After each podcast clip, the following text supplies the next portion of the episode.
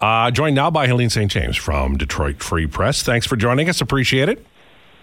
My pleasure. So, uh, Lucas Raymond, after that hit, uh, any word on like how he is? Um, you know, uh, what kind of uh, we know about the suspension, but what kind of impact it might have on him?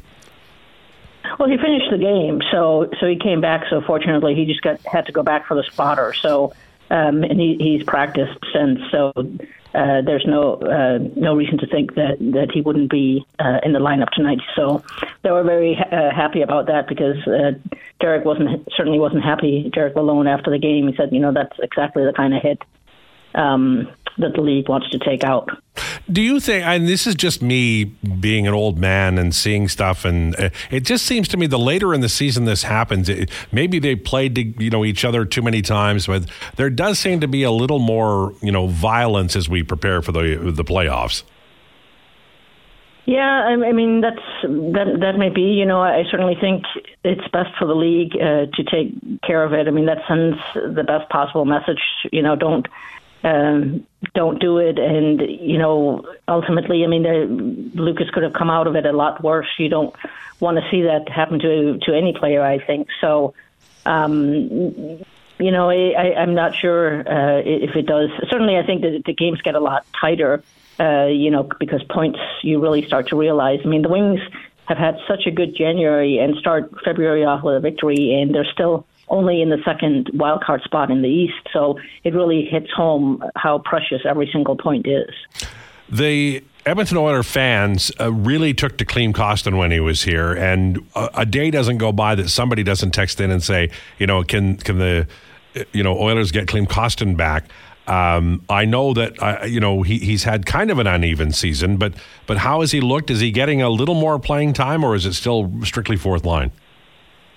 Well, he was uh, scratched the last game because the Wings had everybody available. Robby Fabbri, for personal reasons, is, didn't make the trip to Edmonton, so that puts uh, Kostin back in the mix for the fourth line. He unfortunately just has not shown what he did uh, in Edmonton. He hasn't shown that with the Wings. He's been, you know, really a non-factor most games. Uh, unfortunately, he's had a few fights, but um, nothing, just just none of the offense. You know, not, none really of the physicality that that made him such a valuable player for the Oilers. And you know, I think the Wings expected a little more. I mean, they they certainly like his size. That was why they acquired him and, and signed him. So.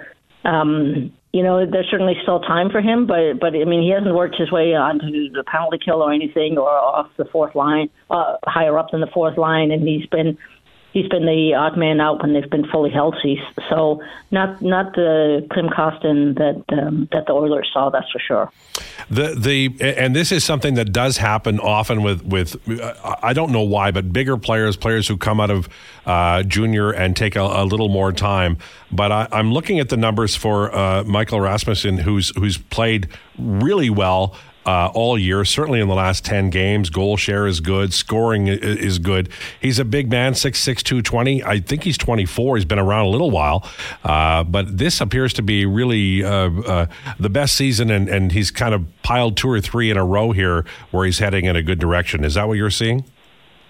Yeah, and, and he was playing really well last season and then suffered a leg injury uh, in late February that ended his season, which is unfortunate. He and Andrew Copp play really, really well together, and for the past month or so, Christian Fischer has has also fit onto that line really, really well. Like that's, I think, as close as the Wings feel they have to a, good checking line, a, a line that really grinds opponents down, and certainly can score as well. So, but no, Michael Rasmussen, you know, and, and especially his hand-eye coordination, he's really good in front of the net. It, it, you know, tipping pucks uh, into the goal. So he's been he's a he's a very valuable piece for them, you know, and and adds big size. And he hasn't even I think hardly been on the power play this season, even though he's a big guy, because they finally have enough players to make two really good units. They have some some depth at last, but they're very happy with where he's at in his development and, and how much of a contribution he makes. A great goal share for that line uh, at five on five. They're obviously doing things uh, doing things right there.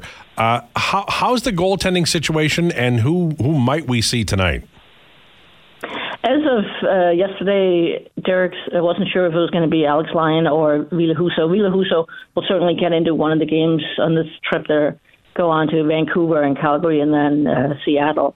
Um, before they come back home. But Alex Lyon has just been, you know, such a, a glorious story for them. I mean, he didn't even play the first five weeks of the season. They go to Sweden.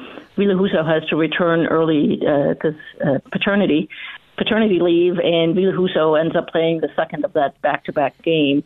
I mean, I'm sorry, Alex Lyon. That's his first start, and then you know, uh, Ville Husso got injured, and Alex Lyon, James Reimer was okay, um, but but Alex Lyon has just been so phenomenal for them all through January and into you know February now. So he's been you know for nine hundred thousand a season is just a phenomenal bargain, and you know such such a key key reason why they're in the position they're in in the standings. Helene St. James, our guest, Detroit Free Press. I wanted to ask you this, and this is a, a, a, loaded question. I don't mean it to be because I see the standings, I know where they are, uh, but I read all the time about you know the the you know top forty uh, players who are going to be traded, and there's three or four Red Wings on it. So uh, uh you know.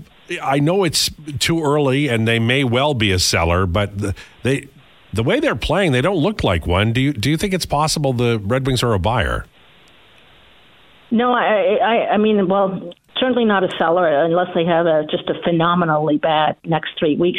I think the, what makes the most sense for them is just to be quiet. I mean, they're not a team. They're not a contender. I think that, that they don't look like a team that's going to go four rounds, right? But mm-hmm. they do to me look like they're going to make the playoffs. They also, I mean, when you have Daniel Sprong and Robby Fabbri most nights playing on the fourth line, you already have a veteran defense, and you have three goalies, all of whom have you know played in the playoffs before. What are you buying? I mean, without they're they're not in a position in their rebuild where they can give up a first round pick. That just doesn't make sense.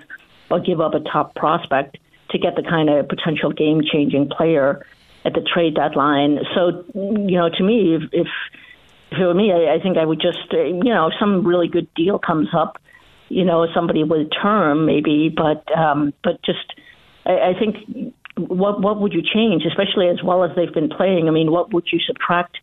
Who would you add that would be significantly an upgrade? Again, you know, they have veteran defensemen, they have scoring on every line, they have three goaltenders. I just think right now it looks to me what makes the most sense for them is just to keep keep the team as it is. And, and there's also, you know, the players. Um, you know, bubbling up. I, I saw Jonathan Berggren uh, do some things not long ago. They obviously have uh, Seider and and Raymond, who are uh, 2019 and 20 drafts, who are are are playing very well. It, it seems as though, uh, and, and, not to put too fine a point on it, but the when when Ken Holland and uh, Archie Henderson and Tyler Wright left the Red Wings organization, uh, the the the drafting early days. I mean, 2019 is five years ago this summer, uh, but they seem to have have uh, in some ways drafted higher, but also are, are having a little better luck. Uh, how many of these young players that are sort of bubbling under, and I mentioned Berggren, might you see here down the stretch and into next year? They've drafted a lot of people in the last five or six years. Yeah, I think you know Berggren certainly is somebody. You know, they, they keep on him about working on the defensive side of his game that that really needs to improve. He certainly got the offensive skills and, and you know to be in the NHL. Simon Edvinsson, and defenseman, is another guy.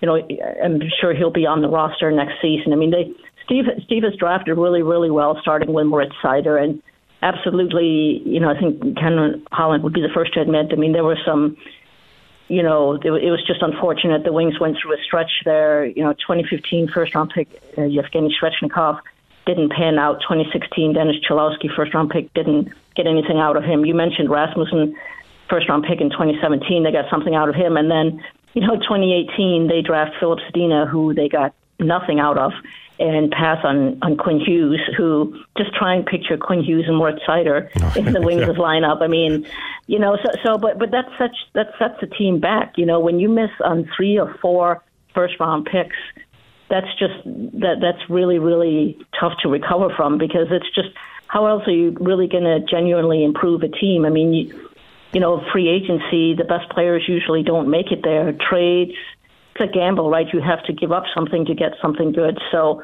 Steve has done, you know, with, with Seider and, and Raymond and then Edvinsson. I mean, made some really, really good picks. And, and the other thing that I tell people you have to be patient with the Wings is they don't have any luck in the draft lottery. I mean, Chicago goes from Kane and Toews to Connor Bedard. How is that fair? Yes. The Wings finished, they were, they were so terrible in 2019 20, and they were pushed back to pick fourth. I mean, they got Raymond, but they should have had the right to make the first, they should have picked first or second. Like, it's just, they've picked no higher than, than fourth. So, since uh, since the draft lottery, they've been pushed back or, or stayed pat. So, you know, it's just it, it's going to take time. But I do think uh, to circle back that they look to me like they're going to make the playoffs. Um, but I don't think that you know, making a big splurge or anything really makes sense for them for where they're at right now. You know, the draft odds are because of the Oilers, right? When they got the number ones, they they said uh, we're going to change the draft odds to make it less likely for the poorest teams to get the first overall pick. And the result was the Oilers weren't as bad as they normally were in the year they got McDavid, which made everybody mad. But that's the that's the template now, and it's because of the Oilers. And it, you're right. I, there's no damn way Chicago should have gotten that first overall pick. And I do think. Uh, uh, the NHL should look at that because it isn't fair. And I don't think teams tank. I mean, you know, coaches are coaching for their jobs, players are playing for their. Now you can say the GM can influence it by having putting together a bad team, but I just, I just don't, I don't, I just don't think the teams genuinely tank as a group. Um, you know that that that that should be such a big factor. And don't you want to see the teams that really struggle, you know, make picks that then make them better. I mean, wouldn't that be the most egalitarian way forward? So um, the draft lottery, I mean, it's just it's, it's such a sore point with the Red Wings because they've just have had absolutely no luck. They luck, luck as far as finishing any higher or getting the first or second or even third pick. So you and I are going to abolish the draft lottery. We got to work on you yeah. work on it from your end. I'll work it on from my end. Okay. It's a deal. All right. Thanks so much, Helene. Appreciate it. My, my pleasure. Anytime. All right. Helene St. James from Detroit Free Press.